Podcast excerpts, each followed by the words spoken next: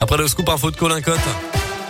Bonjour Colin. Bonjour Mickaël, bonjour à tous. Et à la une ce matin, des horaires à rallonge, des services en sous-effectif et à la fin forcément l'épuisement.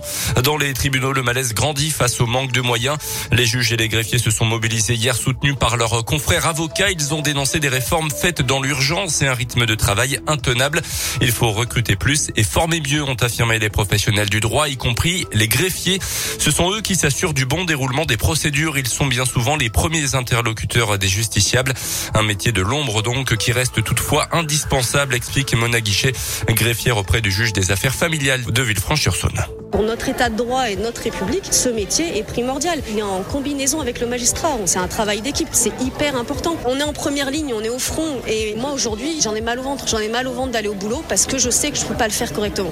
Là, il n'y a pas de gens pour avoir un service public digne de ce nom. Il faut toujours que le justiciable puisse avoir accès à quelqu'un. Ah ouais, ok, mais moi, je suis pas un robot. J'ai des collègues qui sont en temps partiel ou en télétravail parce que mettre le pied dans le tribunal, c'est maladif. Ouais, moi, ça me met la rage. Des rassemblements ont eu lieu un peu partout en France. Hier, notamment à Bourg, les magistrats étaient appelés à renvoyer les audiences pour permettre aux professionnels de se mobiliser.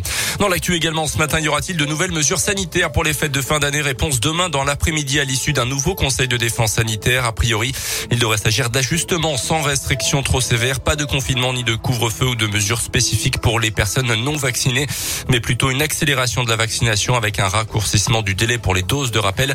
Rien n'est encore décidé, mais le temps presse pour l'exécutif car la pression pèse de plus en plus sur les hôpitaux. Près de 50 000 nouveaux cas de Covid par jour en moyenne près de 3000 patients en réanimation et un chiffre qui devrait atteindre les 4000 au moment des fêtes selon le porte-parole du gouvernement. Euh, sans parler donc du variant Omicron qui pourrait être encore plus contagieux que le variant Delta actuellement majoritaire. Euh, le Covid qui a d'ailleurs fait été fatal au doyen des Français. Marcel Meis s'est éteint à l'âge de 112 ans dans la nuit de mardi à hier à l'hôpital de Vienne. Il vivait toujours dans sa maison du Rhône avant d'être hospitalisé au début du mois. Galère confirmée sur les rails pour le coup d'envoi des vacances de Noël. Demain, TGV sur deux va circuler sur l'axe sud est notamment donc dans la région Auvergne-Rhône-Alpes. Les négociations entre la direction de la SNCF et les trois syndicats qui avaient déposé un préavis de grève n'ont pas abouti à temps. En bref, également, cet accident de camion poubelle hier à Villars-les-Dombes, il a terminé sa course dans un fossé pour une raison encore indéterminée.